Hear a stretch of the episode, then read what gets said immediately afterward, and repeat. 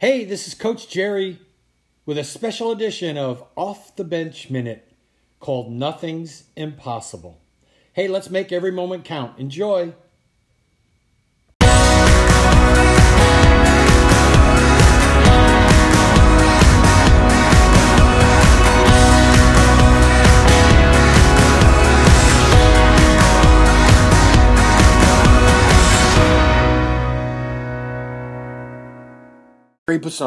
Nothing's impossible if you make every moment count. By the time I reached the Chesapeake Bay Bridge Tunnel on my way to Norfolk, Virginia and Old Dominion University, I had driven over 800 miles in over 15 hours. All along the way, I kept telling myself to dream big, act big. This can be done. Don't quit on this. Every day, I recited one goal, a goal I've had in my head national champion. I pictured how it would lay out, how I would celebrate over and over and over again.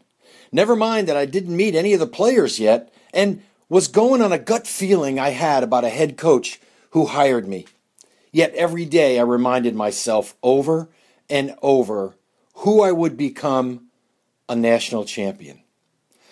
Everyone I knew wanted to know why I would uproot myself, leave everything behind, and a role I had done so well in and made a name for myself in. Why would I move into a tiny furnished apartment in the roughest part of Norfolk, Virginia? Inevitably, every conversation came down to a few questions. What the heck is ODU? Where is ODU? And tell me again, what do you want to do there? After all the hours spent studying, practicing, and building a nice world for myself, I was a respected teacher and a winning high school basketball coach. Furthermore, why would I want to follow everyone else? I could get a job working for the state of New York. That's where my friends went. After all, great pe- benefits, a pension, and a good salary. Why would I move to a place where no one knows who I am and no one knows who the heck OD who is? You see, it dawned on me one day when I was a bus was on a bus trip to see a baseball game at Yankee Stadium. We were sitting in the nosebleed section of the stadium out in right field, and the players looked like stickmen up there. A friend said to me, Isn't it amazing that all these guys are doing what they love? They're living their childhood dreams of playing ball. It hit me at that moment that up until then, I was watching life from the nosebleed section of that stadium. It stayed with me all through the summer and the winter, and even though I had a pretty good life and it was comfortable, I was watching life from the sidelines, the nosebleed sidelines. I made a promise to myself to get in the game, to go big, to dream big, and at that point, I was going to make every moment count to reach my goal. I wanted to be in the game. I wanted to be in a big game. So let me ask you are you in the game? Are you watching life from the top of the stadium or are you on the field? Are you making the most of your moments? Are you making your moments count? Do you have a big dream that weighs on your what if? What if is a question you never want to go back and look at and making it count, making every moment count, will help you to avoid that. I mean, let's be real. Isn't life short? I mean, the average life expectancy is between 78 and 81 years. And for those of you in corporate America, corporate life, based on InnoSight, is seven years.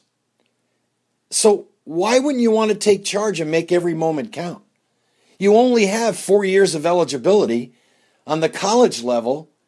So why not play full out all the time with passion, compassion, and enthusiasm and make every moment count? It's doing what you love, it's finding love in what you do.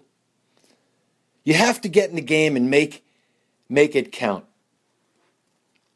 It's there for you. You can change your life, you can change your world, you can impact other people. I know I have. And you know what? People are going to tell you it's impossible. There will be naysayers in whatever you try and do. anytime you go full out, people will look at you differently because you're walking differently. And believe me, I had my naysayers.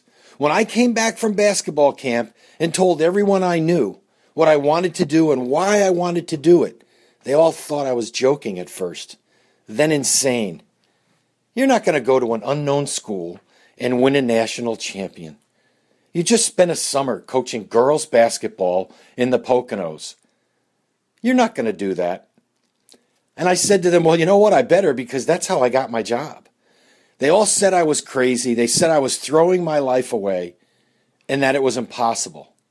You see, possible is just a word most people use to justify what they have in life. This is possible, my life. Why? Because it's a whole lot easier to accept what you have in life than to go out and disrupt your balance, to make a difference, to walk at a higher plane. It takes work. It's just the way we all justify what's handed to us our jobs, our positions, our territories and quotas in corporate America, our place on the bench. Now, I'm not telling you to go out and disrupt your life. What I am telling you is to get outside of what you've been given and dream big. And I'm telling you to go out and make your life your way by your design by making every moment count. I mean, impossible is only impossible until someone does it for the first time. Think about it the light bulb. Think about it the radio. Think about it flying people in the air and all over the world. Think about landing on the moon.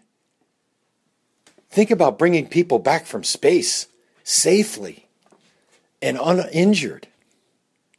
And think about having a thousand photos, songs, and your entire address book in the palm of your hand. All impossible until the first person did it and then somebody else followed. You see, I had the, an experience with impossibility in a winter. I was 22 years old driving down a road in my yellow Volkswagen Bug, a big car for my time. It was winter. Hey Jude was playing on the radio in the back seat. I had a gym bag that I kept my clothes in. I had just come from playing basketball. On the front floor passenger side was a brick. Yeah, a brick. Back in the day, we used to use a brick to put on our gas pedal to keep our car in the dead of winter to keep it running and make sure it was warm by the time we got in it. I was driving back from practice when all of a sudden I was hit and the car spun on ice and began rolling over. Rolling over and over and over again and again. I held on to the wheel as tight as I could and could hear the chorus Hey Jude playing in the background.